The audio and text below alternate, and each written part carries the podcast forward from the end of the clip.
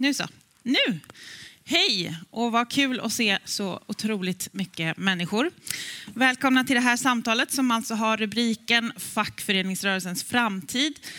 Eh, utmaningar och framtid för LO-förbunden.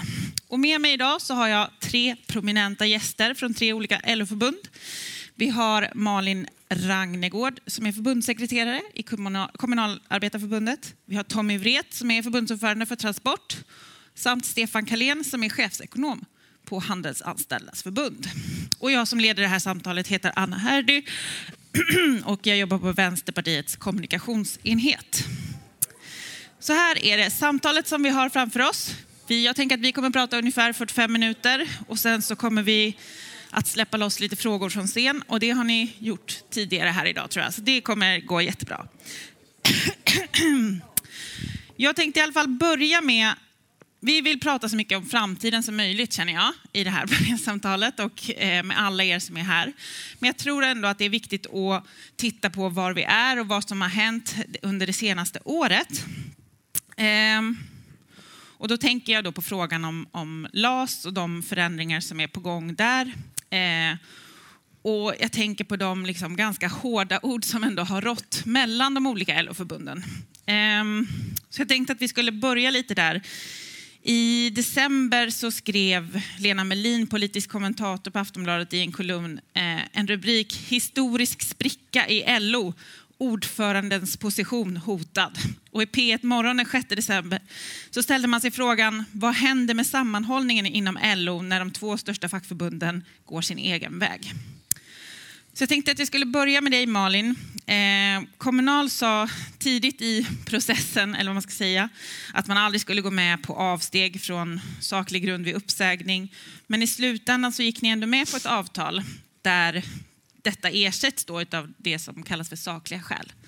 Vill du berätta lite hur, ni kom, hur det kom sig att ni svängde i frågan? Mm. Ja, men först och främst vill jag bara tacka så mycket för att vi fick komma hit. Jättekul att eh, träffa så mycket fackliga kamrater och också få träffa så mycket människor fysiskt. Det är så här, alldeles nytt känns det att sitta så här, eh, tillsammans eh, på det här viset. Jätte, jätteroligt. Eh, ja, ehm, det här, vi kan ju vara väldigt eniga om, tror jag, att eh, det här var en eh, process som vi inte, någon av oss tyckte om som vi blev intvingade i eh, och som eh, inte var bra. Eh, att, vara, eh, att ha ett hot över sig när man ska eh, inleda samtal eller förhandlingar är ju aldrig bra. Vi hade ju då nej, så kallade Toijer-utredningen som låg där som en våt filt och som ett stort hot. och det fanns otroligt mycket saker där som vi absolut inte tyckte om. Och vi hade ju då hotet över oss att det här skulle bli ett, mm. ett, ett lagförslaget. Eh, däremot så har vi under väldigt, väldigt lång tid velat ha eh, igång samtal och diskussioner kring lagen om anställningsskydd eftersom vi tycker att det finns väldigt stora brister. Vi, ha, vi ville modernisera och eh, förbättra, enligt vår synpunkt att se på det, mer trygghet eh, på arbetsmarknaden. Ehm, det har ju gjorts försämringar eh, i LAS under väldigt lång tid eh, där medlemmarna i Kommunal har varit väldigt hårt drabbade. Eh, jag tänker på när jag i början när jag eh, var aktiv på sektionen hemma i Falun så var det ganska så enkelt. När någon gick som vikarie för ingen alls på en tom rad, om man säger så, ett oegentligt vikariat, så kunde vi direkt gå in och kräva att det här ska vara en fast anställning. Eh, och, vi kunde, och vi lyckades med det. Sen kom ju då AVA, allmän visstid, som borgarna införde. Eh, och då var det helt plötsligt okej okay för arbetsgivarna att ha vikarier för ingen alls.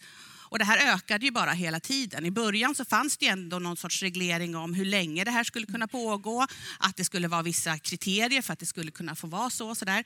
Men sen luckrades även det upp och sen blev det liksom fritt fram. Så det här har ju ökat något enormt.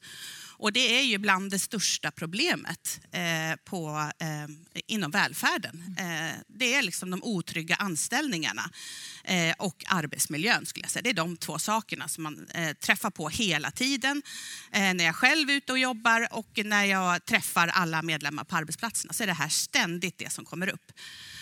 Så att göra liksom, eh, det som gjorde, eh, som din fråga, då, att vi svängde, det var att vi fick igång ett samtal. Vi blev inbjudna. När, vi, när det stod klart för oss att eh, regeringen skulle gå fram med det som eh, Svenskt Näringsliv och PTK hade kommit överens om och sa att det här är nu det som vi går fram med som lagförslag. Eh, och vi då fick möjligheten att, eh, eh att vara delaktiga mm. Eh, så tog vi den möjligheten. Istället för att stå vid sidan om så tyckte vi att för medlemmarnas skull så är det alltid bättre att sitta med vid förhandlingsbordet och ändå göra det vi kan av det som inte är, var bra, men ändå försöka göra de justeringar och förbättringar som vi såg eh, att vi ville ha in.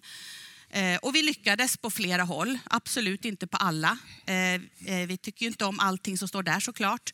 Men vi lyckades på flera i flera delar, bland annat när det gäller då visstidsanställda. Det är en, det är en jätteviktig reform för medlemmarna i Kommunal. 30 procent av de anställda i äldreomsorgen har en otrygg anställning, går på visstidsanställningar. 30 procent inom förskola, skola eh, har en visstidsanställning. 25 procent inom sjukvården. Och det är bara att fortsätta så. Eh, så att det här är en jätte, jätteviktig del. Och vi tror ändå att kan vi få en trygghet i de frågorna i en, i en lagtext så kan vi göra ytterligare förbättringar i kollektivavtal. Och dessutom så var det en stor framgång att ungefär 60 000 privatanställda skulle få vara en del av eh, omställningsskyddet som de inte har fått tagit del av tidigare. Bland annat privatanställda personliga assistenter har inte haft någon omställningstrygghet överhuvudtaget. Så det var ju också en stor framgång som kanske inte har pratat om så mycket. Men det är som 60 000 eh, som nu har den möjligheten som alla andra har haft tidigare. Eh, så att, eh, ja, det var ju att vi fick igenom flera av de delarna eh, och att vi fick möjlighet att föra in de delarna som vi visste att de här delarna är ingenting som PTK eh, har brytt sig om att få in. Eh, så ska vi kunna förbättra för arbetarkvinnorna och för medlemmarna i Kommunal, då måste vi sitta vid bordet och försöka göra allt vi kan för att eh, göra det. Mm.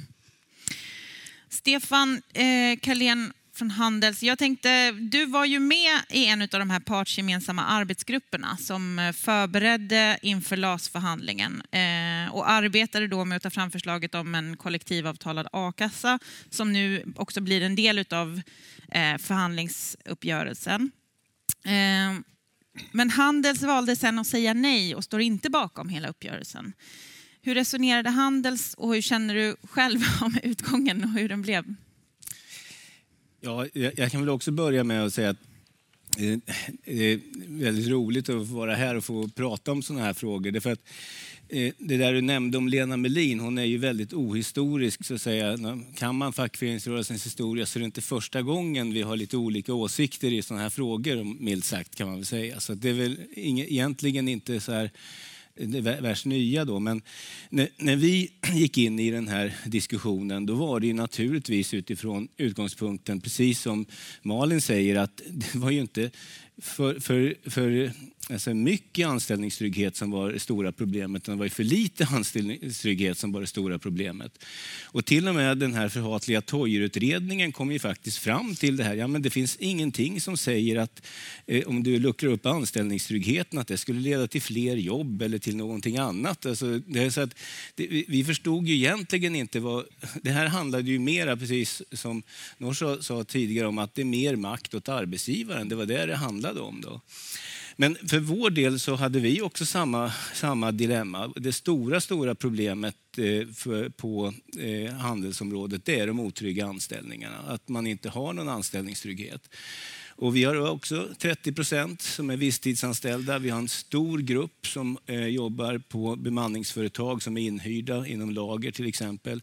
Vi har haft enormt mycket hyvlingar överallt. Människor tappar inkomster och det blir mer eller mindre svårt att försörja sig. Och allt det här har vi försökt att jobba med under lång tid. Det är ingenting nytt utan det här har ju varit en, en, en ja, ja, ända sedan 90-talet har det varit ett problem som blivit värre och värre ska man säga.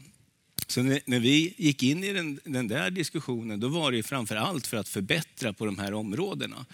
Och man vet att man alltid får kompromissa, men jag tänkte det är alltid lika bra att se vad finns det. Men det var ju aldrig så att vi, man, man skriver under någonting som då, eh, ja, resultatet blev ju så här att vi kunde se att stora försämringar på just eh, eh, när det gäller ytterligare turordningsregler, eh, att man ersatte saklig grund med sakliga skäl, att anställningen skulle upphöra direkt till exempel vid uppsägning. Det var väldigt mycket sånt som vi bara, vi, vi vet ännu inte vad det kommer att leda till, men det är en, ett stort område som försvagar löntagarnas rättigheter. Och då tittade vi sen på vad, som, vad man fick. Och en, en del av det här var ju då att man eh, kortade tiden för visstids, eh, eh alltså att konvertera visstid från eh, två år till ett år. Eh, och, eh, det, det, det, vi, det är ju så att redan 2012 förhandlade vi in det i kollektivavtalen. Så vi har ju haft det i nästan tio år. Så det hade ju inte, var ingen förbättring för oss. Och jag kan ju också säga det att det har inte påverkat antalet visstidsanställningar ett enda dugg. Vi trodde då 2012 att vi hade vunnit en jätteseger i kollektivavtalsförhandlingarna 2012, men det hjälpte egentligen inte. Och tittar vi på hyvlingssidan så, så är det så att eh, ja, vi förhandlade in 2016 eh, en bättre omställningstid, alltså längre än det som man fick fram nu till exempel. Eh, och den här förändringen med turordningen, vi tittar på den här, så ja, det, det, är klart att det kan innebära lite ytterligare argument, men de flesta hyvlingar sker på att arbetsgivaren gör om en organisation och drar ner väldigt många tjänster, så att egentligen har det ingen praktisk betydelse. Och så tittar vi på inhyrningen och ser så här, ja, det ser väldigt bra ut på pappret att man, man ska få en fast anställning efter två år på en och samma arbetsplats. Eller förlåt mig, 36 månader eh, på en och samma arbetsplats. Men vi vet ju att eh, eh bemanningsföretag oftast hyr ut i kluster så det räcker med att de flyttar en person precis innan så kommer det inte betyda särskilt mycket. Så vår analys var så här att det var bara mycket försämringar och för vår del inga förbättringar. Och då måste man, ju ställa, måste man ställa sig frågan, och det ställde sig också vår ledning på samma sätt, ska vi kunna se medlemmarna i ögonen och säga, ja varför går ni med på någonting som bara leder till försämringar, inga förbättringar? Och det är anledningen till att man inte kunde ställa upp bakom uppgörelsen, helt enkelt. Inte från Handels sida i alla fall. Mm. Eh, Tommy, du eh, tillhör ju, och Transport tillhör ju eh, de uttalat mycket kritiska förbunden och du har på fler än ett ställe uttryckt kritik också mot just Kommunal och IF Metall för att man eh, började förhandla separat och i strid med LOs gemensamma beslut som man fattade tidigare under hösten. Ehm, vad tänker du idag? Hur ser Transport på frågan om ökad anställningstrygghet och hur den kan drivas eh, framöver under den här närmaste perioden? Alltså det blir nästan... Alltså man får ju gå tillbaka till det här när det sprack och överens ett extra LO-rep och så vidare. Så, och sen alltså sätta sig då lite i lönndom eller i hemlighet och göra upp någonting och plocka lite Eh, förbundsrussin och någon slags kaka. Det hade väl alla kunnat gjort om man hade fått chansen. Eh, problemet för oss har ju hela tiden varit att jag, ser den här uppgörelsen som väldigt märklig ur flera aspekter. Eh, man, säljer en väldig massa trygghet i anställning för någonting som ska hända om man blir av med jobbet. Mm. Och, och Sen målar man upp det som en framgång och säger att det är väldigt bra att man har rätt till omställning. Medan vi tror, och jag vet i alla fall att våra medlemmar hellre behåller det jobb man har. Man byter jobb när man själv vill det, det, är brist på chaufförer och så vidare. Så det händer inte så ofta att man får så stor nytta av en omskolning. Utan man vill ha det jobbet man har. Och, och där är ju problem nummer ett. Att man, man, liksom, man hamnar i bakvatten på något vis. Eh, sen är det klart, omställning i sig, det är klart det är bra. Man kan ju inte stå och kritisera att man får en bra omställning. Men, det som känns väldigt märkligt och man undrar egentligen vad som hände i de här rummen. För på något vis känner man ju att man har blivit mer eller mindre dubbellurad. Alltså Svenskt Näringsliv går och får massa lättnader i anställningstryggheten. Samtidigt så lyckas man ju stjälpa över massa kostnader som man borde ha på staten. Så att det är dubbelbingo för Mattias Dahl och ingen förstår vad som har hänt verkar det som. Det är, det är ytterst märkligt. Så att jag har ju svårt att se det här och, våra medlemmar och vår förbundsstyrelse har jättesvårt att se den här framgången. Och jag ser också nu att det börjar dra mot någon slags utpressningsläge där man ska försöka trycka in förbunden i den här uppgörelsen. Det är två av tolv nu jag förstår den situationen som Metall och Kommunal har. För att I LO-styrelsen så är det en förbund, en röst. I LO-repet så är det representativ demokrati och på en kongress är det representativ demokrati. Och det är klart, det är jättekonstigt att alla förbund har lika mycket att säga till om kan man tycka som stort förbund. Mm. Men då kan man ju undra jag vet att det sägs i alla fall, jag har inte hört det från Kolle själv, men det sägs att Karl Petter sa på sin tid att det här kommer gå åt helvete när man begärde förhandlingar 2016. Det kommer aldrig att gå för det är 14 förbund och det är minst 12 olika förutsättningar och problembilder. Och det är precis det som hände. Mm. Så det var ju på något slags nu ska inte jag sitta här och vara produktig med facit i hand, men man borde kanske analysera mer och det ser jag lite som LOs kanske framtida uppgift. Ger man sig in i såna här saker, då måste man ju kolla upp hur är förutsättningarna för de 14 förbunden för att undvika det. Man kanske aldrig skulle gett sig in i det här. Det kanske skulle ha lösts via kollektivavtalen eller kan jag tycka via sektorer. Det kanske vore bättre att servicesektorn, kommunikationssektorn, industrin gick sin väg. Man kunde bunta ihop det här i mindre kluster och, och det är något, vi pratar mycket om det i LO-styrelsen nu. Det är något man får ta med sig i framtiden för att komma på banan igen. För jag tror fortfarande på LOs roll. Mm.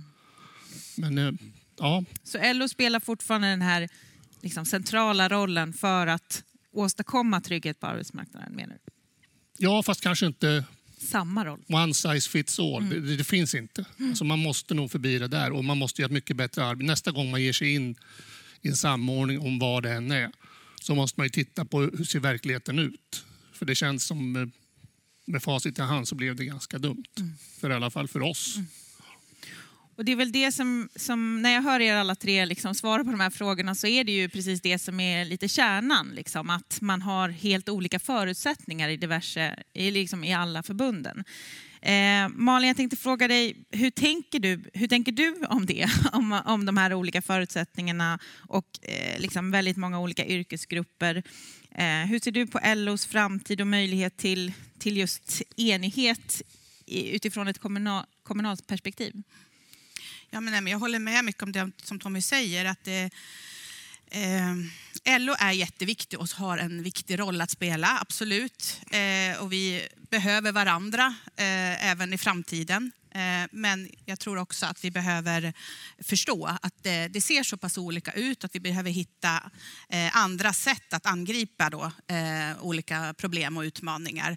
Eh, för menar, respektive förbund företräder medlemmarna i det förbundet och har de utmaningarna som finns just där. Att, det är liksom det som är uppdraget, att driva dem. Mm. Och att göra det då tillsammans när alla har då så olika mm. förutsättningar så, så säger det sig självt att det blir väldigt komplext och svårt. Mm. Vi har sett det otroligt tydligt nu i den här frågan men också när vi ska komma till eh, Eh, alltså när vi ska komma överens i, i, i samordning till exempel och sådana delar, eh, så blir det svårare och svårare. Eh, och där behöver, och jag vet ju att LO-styrelsen har har ordentliga diskussioner kring det nu och det är väldigt, väldigt viktigt eh, för att eh, jag är helt övertygad om att LO eh, spelar en väldigt viktig roll och det blir bara viktigare och viktigare att vi håller ihop. Det här med att vi, som hela konferensen heter, organisera. Vi behöver organisera arbetsplatserna, vi behöver organisera oss arbetare, vi behöver organisera hela arbetarrörelsen. Vi behöver verkligen hålla ihop och känna enighet. Men vi kanske inte kan vara eniga i alla frågor och då måste liksom det, ehm, vi måste prata om det eh, och hitta lösningar mm. för det så att det inte blir den här splittringen. Och hur ser du på Kommunals möjligheter nu till att eh, kämpa, liksom, vad, är, vad är Kommunals strategi för att faktiskt förbättra anställningstryggheten nu efter LAS-överenskommelsen och så vidare? Är det avtalsvägen som är Ja, dels så är det ju eh, kollektivavtalslösningar såklart. Eh, vi har väldigt svårt. Eh, vi har ju över 70 olika kollektivavtal med eh, väldigt varierande eh, möjlighet eh, att eh, eh, få igenom eh, förbättringar, kan man lugnt säga. Mm. Eh, så att, eh, men självklart så är det en viktig del, eh, att fortsätta med, med den vägen. Men sen är det ju, som jag vet att vi kommer prata ännu mer om, att, mm. liksom, att organisera sig på arbetsplatserna. Jag tror väldigt mycket att vi kan driva igenom saker lokalt också och visa på framgångar. Det finns kloka politiker och arbetsgivare lokalt som man faktiskt kan antingen i i samtal förstå att vi har, båda vinner på det här. Eller att man organiserar sig så pass bra på arbetsplatserna så att man faktiskt driver igenom det här eh, och eh, inte ger eh, arbetsgivarna någon, någon möjlighet till att det ska kunna gå att göra på något annat vis. Och det finns ju lyckade exempel där man faktiskt har organiserat sig. De här eh, fruktansvärda ohälsosamma schemana som kanske inte alla vet vad det är men, eh, men det har ju stått en hel del om det i alla fall. Eh, påverkar arbetsmiljön något oerhört. I viktiga välfärdssektorer så slutar eh, kompetenta och kunniga eh, människor eh, sin anställning för att man inte orkar med. Eh, och här liksom finns det jättemycket att göra och där behöver vi stärka varandra. Vi behöver ge mer mod och kunskap till våra skyddsombud framförallt tror jag att kunna driva de här frågorna. Så det är ett sätt men också såklart kollektivavtalen. Stefan, jag tänkte på, för du tog upp liksom massvis av de här problemen som era medlemmar eh, också eh, liksom sitter med. Sju av tio anställda går på deltidskontrakt, många helt ofrivilligt. Det är inte ovanligt med hyvling, precis som du berättade om. Eh, hur ska Handels och, och liksom fackföreningsrörelsen i stort komma till rätta med den här situationen framöver? Och hur tycker du att frågorna liksom ska drivas från Handels? Ja, alltså, det, är- det är ju klart att eh, det här är ju fortfarande eh, uppdraget som vi har. Det är en av de, de stora och allra viktigaste frågorna för att eh, de som medlemmar i Handel ska kunna få en, få en bra möjlighet till en trygg anställning och till bra försörjning. Och, och det, det är klart att vi har ju men jag vill säga så här då, det som kan vara risken nu det är ju att utifrån lagstiftningsnivå att den här är cementerad under ett antal år. Alltså det, det kommer ju vara det som vi ser som ett problem och det vi kan se som den enda rimliga lösningen på att eh, få stopp på visstidseländet till exempel, det är ju att man eh, inför den, en liknande lagstiftning som fanns eh, eh, 94, det vill säga att man, eh, har man en till om arbetsgivaren vill ha en tillfällig anställning så måste han kunna objektivt motivera varför den är tillfällig. Annars ska den inte vara tillfällig. Jag tycker inte att det ska vara så jävla svårt egentligen. Liksom så här, va? Och det är väl det här som jag, vi tycker, det här med objektiva skäl. Här. Nu ser vi att det här är, är liksom, ja, all, allting som är... Man behöver inte vara en politisk bedömare och säga ja, det, det är ingenting som vi kan snäppa fram nästa år direkt. Liksom, så här, va? Så då får man ju då så här, titta. Det ena är ju en kommande avtalsrörelse. Vi går in i en diskussion om LO-samordning hela 2022 antar jag och eh, det är sådana frågor som man får lyfta upp där. Den andra är ungefär som Malin säger. Eh, det finns faktiskt också, ska man komma ihåg, Eh, inom ramen för nuvarande kollektivavtal möjligheter att göra förbättringar på arbetsplatsnivå. Där vi vet att vi har många exempel på klubbar som jobbar till exempel med ett antal paragrafer vi har kring bemanningsplanering där man, där, där man faktiskt har lyckats minska visstider och ökat arbetstider. Så det, det är ju inte så att man ska, ska lägga sig ner och dö för att lagstiftningen inte, utan det finns saker att göra.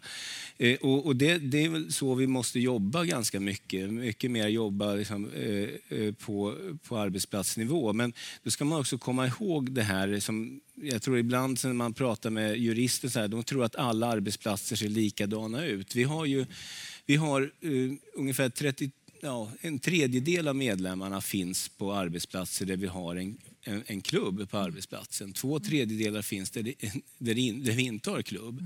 Och det är klart att det är en vä, väldigt stor skillnad naturligtvis om du har en stark klubb som kan driva det eller om du inte har det. Så det är därför som det här med, med, lag och avtal och allting måste gå hand i hand. För att om, om, om det inte är det, då kommer vi få sto, stora obalanser på, inom samma arbetsmarknad till exempel. Men det, det, det är de vägarna jag ser framåt helt enkelt. Tommy, ehm, vilka frågor tycker du, ser du som viktiga för transport eh, som också borde vara viktiga för, för fler och andra förbund eh, och som därför kan, kan hanteras inom ramen för en tvärfacklig samordning? Om man tittar på, även om liksom förutsättningarna ser extremt olika ut, vad är det för frågor du tror att, där man har liksom en, en enorm styrka i att faktiskt ha gemensamma krav? Ja, dels är det väl, eh, alltså vi kallar det osund konkurrens. Alltså den, den konkurrensen som vi ser, kanske Byggnads ser också, det är fler förbund som ser. Det kommer ju mer och mer illegal arbetskraft och, och man tänjer på regelverk. Så att jag tror där liksom, man kanske aldrig hittar de här, det 14 har samma problem. Men hittar man fem, sex stycken så tror jag man ska gå ner i, i sektorer och titta på sådana problem. Sen har ju vi sett ett problem som jag vet inte, jag, jag tror alla kommer att få det eller har det på väg. Det är ju gig och, och, och plattformsföretag och, och sådana former av fenomen där man borde kunna uppvakta politiken. Vi har ju försökt prata med, med Eva Nordmark, några vänner, och sagt det. Och, och även på Ylva Johanssons tid. Mm. Och man säger ja, det löser den svenska modellen. Mm. Säger, men vad fan, det finns ju ingen... Vem ska vi ge oss på då? Mm. Liksom, det, det, det är en stackars människa som blir utnyttjad mm. som i så fall är den. Ska vi teckna avtal med individen? Det går ju inte. Mm. Så att det finns ju sådana grejer som man borde kunna se. För det kommer att komma folk som åker hem och, och monterar saker. Mm. Och nu ser vi det på bud och matbud, men det är ju bara toppen på ett isberg. Det här liksom och det riskerar att slå sönder hela svenska modellen för man tappar bort det här naturliga arbetsgivare-arbetstagare. Mm. Och så hamnar man på någonting mittemellan. Mm. Och där tror jag LO kan ha en jättestor roll. Mm. Sen, sen vi som förbund Alltså vi införde någonting förra vändan. Vi gick in i avtalsrörelsen och kallade det avtalsråd istället för konferenser och försökte komma alltså närmre Halva vårt förbund är chaufförer. Mm. Sen är det väktare, renhållning, mm. tidningsbud, bensin, gummiverkstäder. Alltså, ska man i framtiden få folk att bli medlemmar i ett fackförbund, då måste ju de också märkas. Man kan inte bara prata chaufförsproblem. Mm.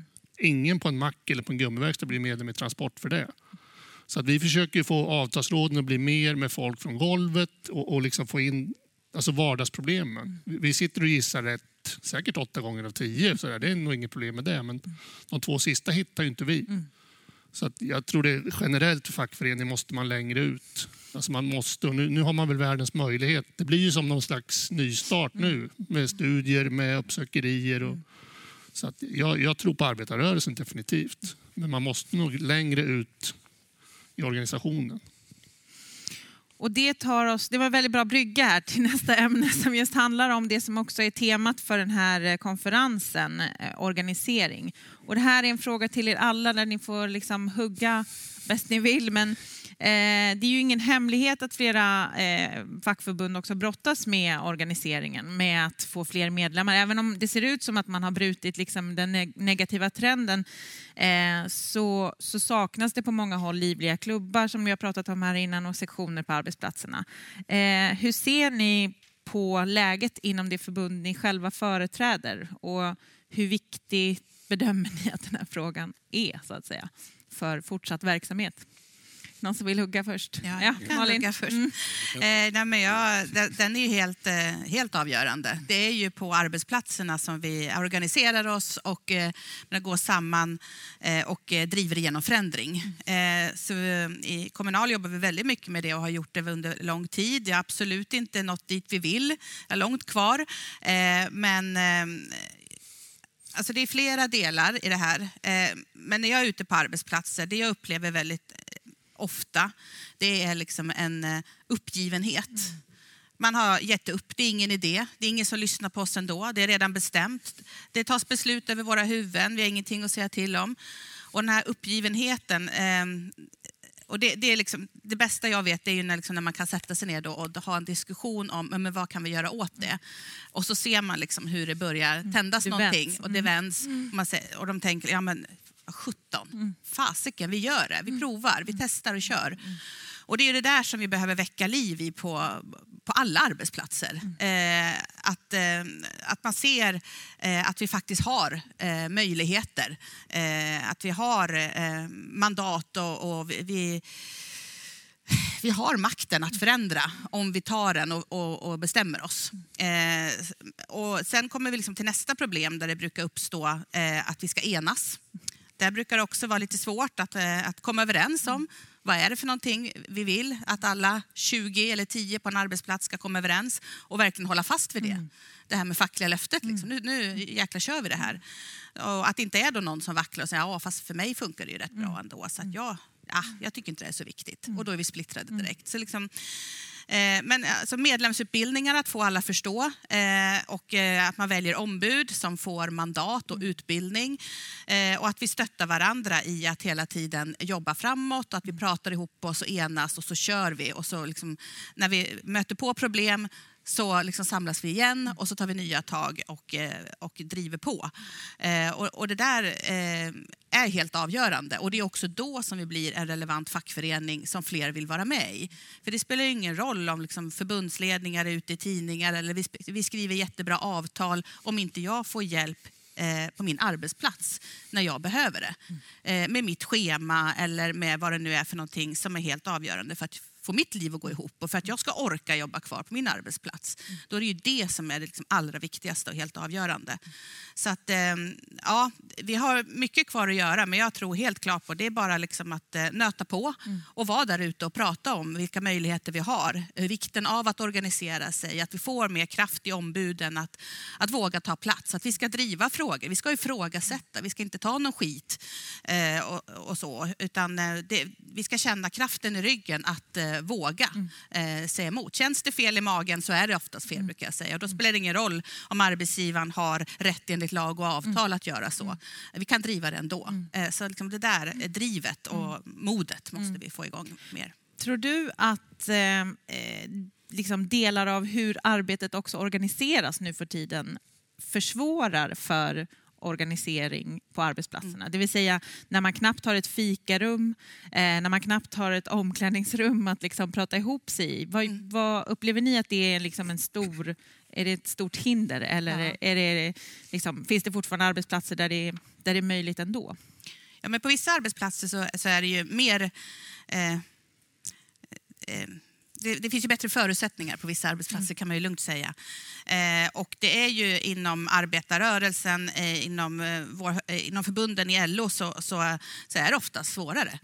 Eh, och jag tänker bara som inom, inom vården. Eh, förut så hade man ju en stund där man liksom kunde prata med varandra mellan passen. Det har ju kapats. Man har ju ingen liksom överlappning. Man har ju inte tid att sitta och dricka kaffe tillsammans. Eh, lunch det ska man göra liksom om vartannat i, i skift. Så man hinner inte träffas där heller. Eh, och vi kan inte begära att folk ska eh, orka eh, för det är det, man orkar inte ta av sin fritid när man har det så tufft på jobbet. Då vill man vara ledig. Eh, så det är ju liksom eh, otroligt, eh, en, en otrolig utmaning att, att få folk att förstå. Det är när du har det som jäkligast, som jobbigast, det är då du behöver lägga de där timmarna av din fritid för att få en förändring. Men det är ju liksom lättare sagt och gjort till någon som är helt eh, slut och bara vill hem och lägga sig på soffan och sova. Eller behöver gå på nästa pass när man kommer hem med allting som det innebär. Liksom. Så att, eh, nej, men det är klart att det försvårar. Vi har mycket också. Jag menar, personlig assistans, vi har hushållsnära tjänster. Vi har liksom många branscher där man är helt eh, ensam i princip hela dagarna. Stefan?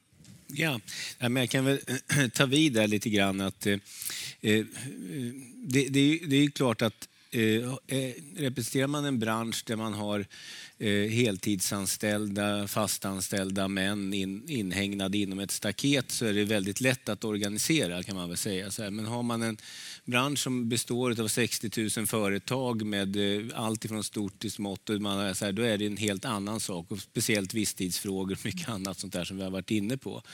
Men vi, vi har, försöker ju tänka så att det finns liksom två spår. Det ena är att vi måste vara många och det andra är att vi måste vara starka. Och därför måste vi göra de här två sakerna parallellt hela tiden. Alltså enormt mycket rekryterings och värvningsstrategier parallellt med att jobba med att bygga upp starkare eh, basorganisationer på arbetsplatserna. Och det där är en, en, en, eh, ett arbete som på, måste pågå varje timme egentligen, varje dag. Du kan aldrig slappna av därför att vi har, som många andra här, ja, representerar nog ungefär liknande branscher, att, att vi har en omsättning på eh, eh, personal på ungefär en tredjedel byts ut varje år. Och det är klart att det, det är, bara ta detaljhandeln så är det 50 000 som slutar och 50 000 som börjar varje år. Så att det är ganska mycket att nå i de här delarna och försöka organisera det här.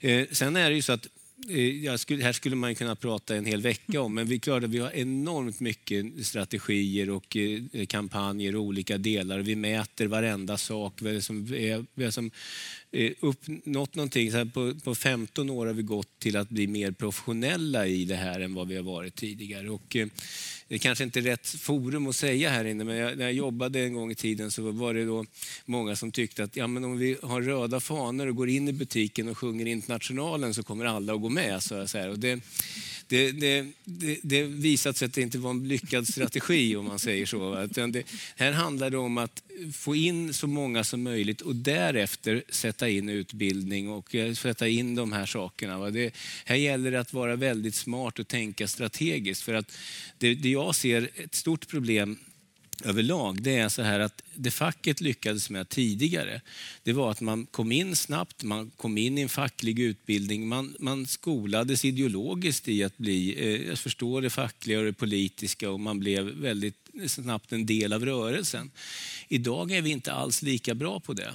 Istället så får många unga nu de, sin första ideologiska skolning tyvärr via eh, sociala medier på ett annat sätt och råkar ty, tyvärr hamna ännu mer på vissa eh, rasistiska och sverigedemokratiska ställen. och sånt där. Och det är mycket svårare om inte vi tar tag i det här mycket snabbare.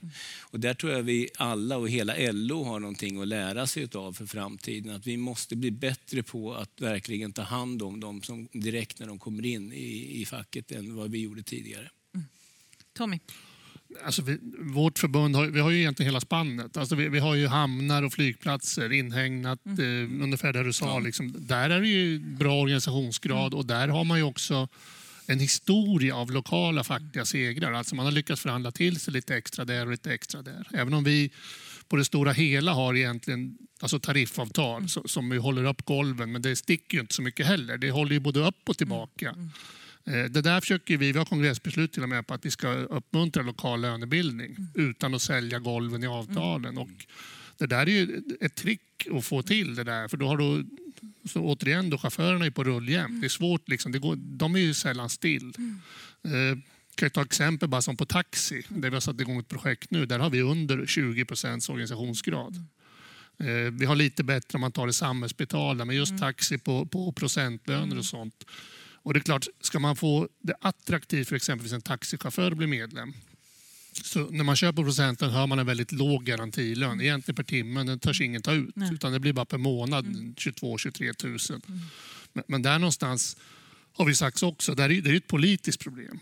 Brukar säga det, den är ganska bra att använda. Jag tycker om att ta den för att i yrkestrafiklagstiftningen så är det förbjudet att köra på ackord. Mm. Du får inte köra pall på ackord, men i taxi får du köra med procentlön. Så du får köra människor, alltså barn, sjuka och gamla på ackord. Mm.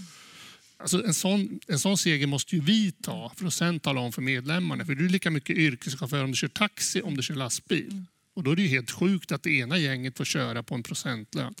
Det är en facklig seger vi måste ta för att få folk att bli medlemmar. Mm. Så att det där är ju liksom ett spel och jag sa ju det förut med, man måste ju hitta per yrkesgrupp mm. den fackliga segern. Ändå att förbundet tar den eller att man ser till att den tas på arbetsplatsen. Mm. För det är det enda sättet att folk går med. Alltså, det, det är borta den där tiden när man gick med för att morsan och farsan sa det. Det, det liksom funkar inte längre. Mm. I bästa fall går man med för att någon på arbetsplatsen talar om att här är man med i Transport, mm. eller Metall eller Kommunal. Men mm. att de går med av sig själv, nej. Det, det, är liksom, det är bara att sitta och drömma i så fall. Mm. Utan här måste man ut och ta segrar. Här måste mm. man visa att man finns och att man gör någonting. Det tror jag är framtiden för oss. Eh, jag tänkte att vi nu börjar det, vi skulle kunna prata om det här hur länge som helst, jag känner det. Eh, men vi, vi har ju ändå begränsat med tid och jag tänkte att vi skulle ge oss på de stora frågorna också, även om det här är de kanske största frågorna. Men eh, det finns ju väldigt mycket som, man, som det är populärt att säga nu, utmaningar i det här samhället. Vikten av omfattande omställning för att motverka klimatförändringarna, behovet av ökad jämlikhet och minska klyftorna mellan alla olika löntagargrupper. Frågat om, om det, det, som vi har pratat om nu, om ökat inflytande på arbetsplatserna, anställningstryggheten och arbetsmiljön. Det finns väldigt, väldigt mycket att göra. Hur ser ni, eh, och det här är en fråga till er allihopa, men hur ser ni framför er LO-förbundens förmåga till att vara den kraften, eller en kraft som driver på samhällsförändring i den riktning som, som tiden ju kräver. Det är en ja. enorm fråga. Jag hoppas att du har något jätterakt svar. Kör. Eh, ja, precis. Det är jätte, jättestora frågor. Eh, men för, ja, men för oss i Kommunal så tycker jag ju att det är en ganska naturlig koppling med jämlikhet och trygghet i samhället. Mm. Att vi måste ha en trygg välfärd. Mm. Eh, det hör ju ihop otroligt mycket med eh, många av de eh, problem och många av de frågor som man diskuterar politiskt eh, med jämlikhet, med segregation, med, med, eh, med ja, som leder till kriminalitet och allt vad det är för någonting. Och där vet vi att det, det behövs en trygg välfärd. Ända från eh, eh, förskola där det behövs liksom bra Eh, det behövs rejäla resurser, vi behöver en jämlik skola eh, för att ge alla eh, likvärdiga möjligheter och som fångar upp. Så vi behöver fler vuxna i skolan och i samhället i övrigt. När det ska sparas in till exempel inom skolan så är det ju. Det är ju elevassistenter, det är fritidsledare, det är lokalvårdare, vaktmästare. Det är de här eh, yrkesgrupperna som försvinner. Mm. Eh, och eh, till sist så är det bara lärare kvar. Mm. Eh, och de, eh, de, är i klassrummet. Mm. de är inte så ofta, de har inte tiden och möjligheten att vara och, och fånga upp allting som händer runt omkring. Och där behöver vi ju den här bredden. Mm. Så att jag tror att satsas det på välfärden och ges ordentliga och rejäla resurser där mm. så tror jag att vi kan eh, förbättra och förhindra och eh, få ett eh, tryggare och jämlikare samhälle överlag. Mm. och sen behöver vi ju ta krafttag. Alla behöver, där tror jag att alla vi LO-förbund behöver prata och fundera mer kring just det här med klimat och miljö. vad kan vi göra mer och vad behöver vi liksom, skruva på för att bli ännu eh, tydligare och bättre eh, och mer offensiva eh, i det. Eh, men eh, Ja, så att, eh, nej, men jag, det, det, är det som vi pratar om. Eh, satsa på välfärden eh, eh är en vinst för hela samhället. Så. Tommy, vad tror du är liksom LO-förbundens, vad tror du om LO-förbundens förmåga att vara den bidragande liksom, opinionsbildande kraften? Så den borde ju vara jättestor. Jag ser, det blir återigen det blir lite tjatigt där, men det blir liksom olika sektorer där med. Mm. Vi, vi ser oss, det är väl ett entreprenadförbund på det stora hela. Eh, vi har ett, ett arbete med, med både miljön vad det gäller arbetsmiljön och, och den eh, miljön i sig, mm. där, där, man oftast får jobba mot egentligen exempelvis transportköparen. Mm. Där, där hittar vi ofta gemensamma punkter med vår motpart, arbetsgivarorganisationen, eh, så länge vi pratar om att gå på transportköparen. Mm. Eh, det var ett jättestort arbete som, som pågår som först gick under namnet Fair Transport men som förmodligen får byta namn för det är tre organisationer inblandade där. Och där tittar man på beställaransvar men också en fråga som hamnar mitt emellan och det är den här osunda konkurrensen igen. Alltså, i vår bransch, åkeribranschen, så är det speditörerna som ju aldrig äger en lastbil. De har bara mm. lastbärarna och procentar emellan. Mm. Och det är de man vill åt där. Liksom man vill ju lösa det hela vägen. Företagen, transportköparen, speditörer, alla som är inblandade. Och det blir lite samma hela tiden. Man, för som ett entreprenadförbund så blir det som en kedja. Liksom. Mm. Det, det, blir inte att man ger sig på det enbart själv. Mm. Utan jag ser väl där att, och där tror jag LO kan Alltså jag tjatar om det, men jag gillar det här. Gå ner på sektoriskt. Mm. Var mer realistisk när vi jobbar i LO. Tro inte på en lösning för alla. Mm. Stefan? Ja, jag, jag har tänkt mycket på den där. Jag har jobbat eh, ja, sen, alltså i ett arbetsliv sedan 90-talets början, 80-talets eh, slut ungefär. Och eh, jag har ju genomlevt från ett samhälle präglat av full sysselsättning och väldigt hög jämlikhet så har vi ju gått har jag liksom hela mitt yrkesliv fått vara, levt i, en, i ett samhälle med massarbetslöshet och växande klyftor. Och det är ju inte så här jätteroligt så här man, man, man ser det. Och, och om det är någon område där jag tror att LO har möjlighet, att det vi förbund och LO har möjlighet att eh, liksom sluta oss samman ordentligt så är det ju just i de här stora, stora politiska frågorna. Det, det, det är inte, alltså att, att ha 30 år av massarbetslöshet, det är, inte, liksom, det är en sån skam egentligen. Och här har ju då LO gjort ett jättebra jobb tycker jag med att ta fram eh, hela det här eh, full sysselsättningspaketet och alla delar, en förändrad ekonomisk politik och mycket av sådana här saker. Och där, där är det ju min förhoppning att där måste vi vara en mobiliserande kraft för den här, en, en helt ny politik. För vi kan inte ha det så här med att massor med människor, alltså alla andra samhällsproblem ligger ligger ju oftast i att vi har en sån väldigt stor grupp av arbetslösa som har väldigt svårt att etablera sig på arbetsmarknaden. Och sen har LO gjort också en väldigt bra tycker jag, jämlikhetsutredning. Som jag tror som skulle man genomföra den så skulle det också liksom, vi skulle få ett sånt oerhört mycket bättre samhälle. Så jag tror att om det är någon, på något område där vi kan driva på eh, och mobilisera för en mycket bättre politik så är det just på de här områdena där vi faktiskt är väldigt ense också. Mm. Här har vi inte olika uppfattningar eller någonting utan här, här borde vi verkligen kunna liksom, trycka på ordentligt och inte nöja oss med alltså, det. Kommer, alltså, nu har vi haft en, en, en kavalkad här utav massa budgetförslag. Där det är till och med jag vet, så svårt, den ena är 10 miljoner, det andra 8 miljarder. Jag vet inte snart vad det är vi får reda på ungefär. Liksom så här.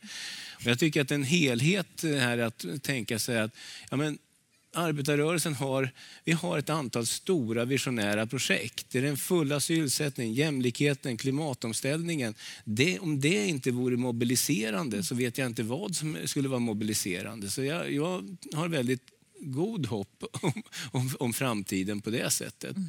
Sen att alla andra, så här, vi har varit inne väldigt nu nere på, väldigt nere på många så här, branschnivåer och sånt där. Och det, det är en sak naturligtvis att hela tiden jobba med det, men de som, som finns där har ju också en, en, en önskan om ett annat samhälle de också. Här måste vi också vara bra på att försöka mobilisera för det, det med. Mm. Det är ändå hoppingivande tycker jag när ni, när ni pratar så här eh, om just liksom, möjligheten att, att eh, mobilisera för en annan samhällsförändring. Ehm, den avslutande frågan som jag tänker mig, ni sitter här eh, framför en församling av nästan 200 fackligt engagerade vänsterpartister. De flesta med ett djupt och omfattande engagemang på sina arbetsplatser, i sina klubbar och avdelningar. Eh, vad skulle ni vilja säga till dem och vilken roll tycker ni att de har i att driva de frågor som vi har diskuterat idag och andra dagar och andra frågor framåt? Vad, vem, vill, eh, vem vill börja tala till de här? Ja. ja. Malin, varsågod. Jag fortsätter börja. Mm. Eh, ja, men, eh, alltså det är så häftigt. Det, dels att få vara här nu då efter så här lång tid, för jag tycker alltid det är så häftigt när vi samlas och man får den här eh, bilden av eh, styrkan, eh, av hur många vi faktiskt är. Även, och ni är jättemånga här och det är ännu fler också där ute som inte är här idag. Eh, så att vi är ju liksom enormt många, eh, även om man ibland kan känna sig väldigt ensam eh, på sin klubb eller sin arbetsplats eller i politiska sammanhang. och då liksom är det bra att ha den här minnesbilden med sig, att tänk vad många, vi är, vad många jag har i ryggen ändå som backar mig. Eh, så det är väl lite två delar tänker jag. Alltså som fackliga så är det ju mycket det som vi har pratat om. Eh, att liksom fortsätta att organisera, att prata om vikten av eh, av vad vi kan åstadkomma om vi gör det tillsammans. Att förändra den här maktobalansen som finns på arbetsplatserna. Eh, där chefen kan komma och bestämma saker som de inte har en aning om. De anlitar konsulter som ska sitta och göra scheman när det finns människor som vet mycket väl vad som skulle vara hälsosamt och hållbart. Men man frågar inte dem. Eh, och det här handlar ju om eh, klass. Eh, det är liksom en, en väldigt tydlig klasskillnad. Jag tror inte att en läkare skulle bli ifrågasatt om den sa att jag skulle behöva mer resurser för att kunna utföra den här operationen. Eh, men när en undersköterska säger vi behöver vara en till här för att kunna göra det här på ett bra sätt. Nej, det, finns inte, det har vi inte pengar till och man liksom ignorerar. Så det här är ju liksom att ta mer plats att, eh, eh, och att vi gör det tillsammans. Att vi pratar ihop oss innan ett personalmöte, en arbetsplatsträff eller vad man nu har.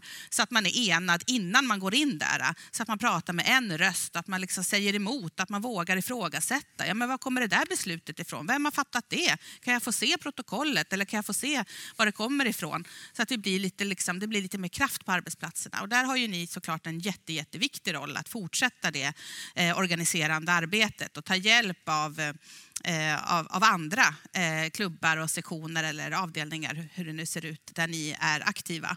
Men sen som eh, politiker, jag tänker att många av er är liksom lokalpolitiker också, så finns det också jättemycket att göra, speciellt då kanske för för, för mig och medlemmarna i Kommunal eftersom vi också då har kommun och regionpolitiker som arbetsgivare eh, så är det ju jätteviktigt att, eh, att, ha, att ha med sig de här frågorna in i den politiska rollen. Eh, det som är den största frustrationen tycker jag, eh, det pratas väldigt mycket om och vilket vi är glada åt att det har eh, satsats mycket på välfärden. Det har statliga satsningar och bidrag och så där ut till kommuner och regioner. Men våra medlemmar märker ju inte av det. Ja, det satsas miljontals med pengar ut till välfärden. Men på min arbetsplats pratar vi om nedskärningar. Här ska vi spara. Eh, hur går det ihop?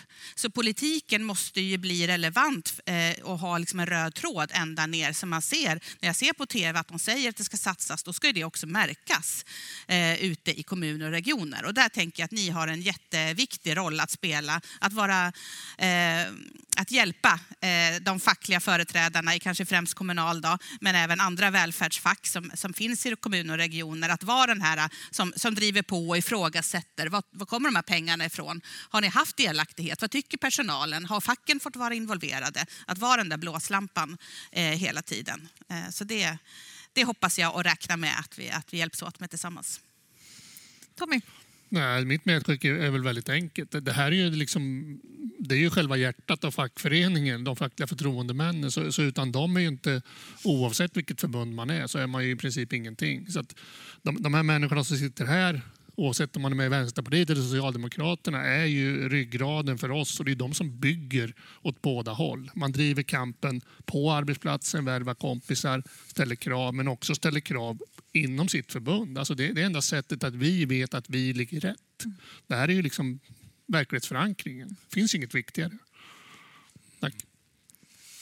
Ja, mycket sagt här redan, men jag tänkte om jag håller med helt och hållet så ska jag inte återupprepa alltihopa det här. Men jag, jag, tror ju också att en väldigt viktig del eh, för att eh, få fram en politisk förändring handlar om att alltid, alltid försöka prata också politik på arbetsplatsen.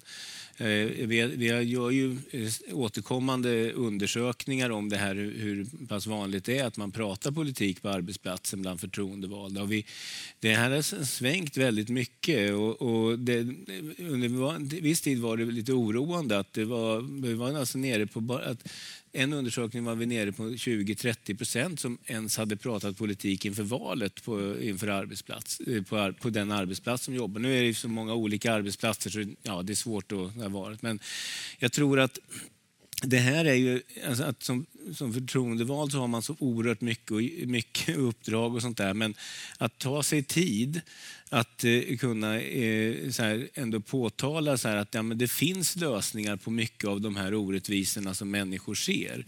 Eh, att, det, det, att man har den tiden att diskutera, det tror jag är oerhört viktigt. Eh, för att det, det, är också på arbetsplatserna som vi kan mobilisera för att kunna då förändra samhället också. Det, det är som att det, uppdraget är större än själva bara arbetsplatsen. Men det har ju redan sagt så att jag, jag har ingen annat nytt att säga egentligen. Utan det är ett jätteviktigt uppdrag. Jättebra. Tack så jättemycket för era tankar och funderingar. Tack för att ni kom hit. Ni ska få Tackar. en liten present och en enormt stor applåd från golvet.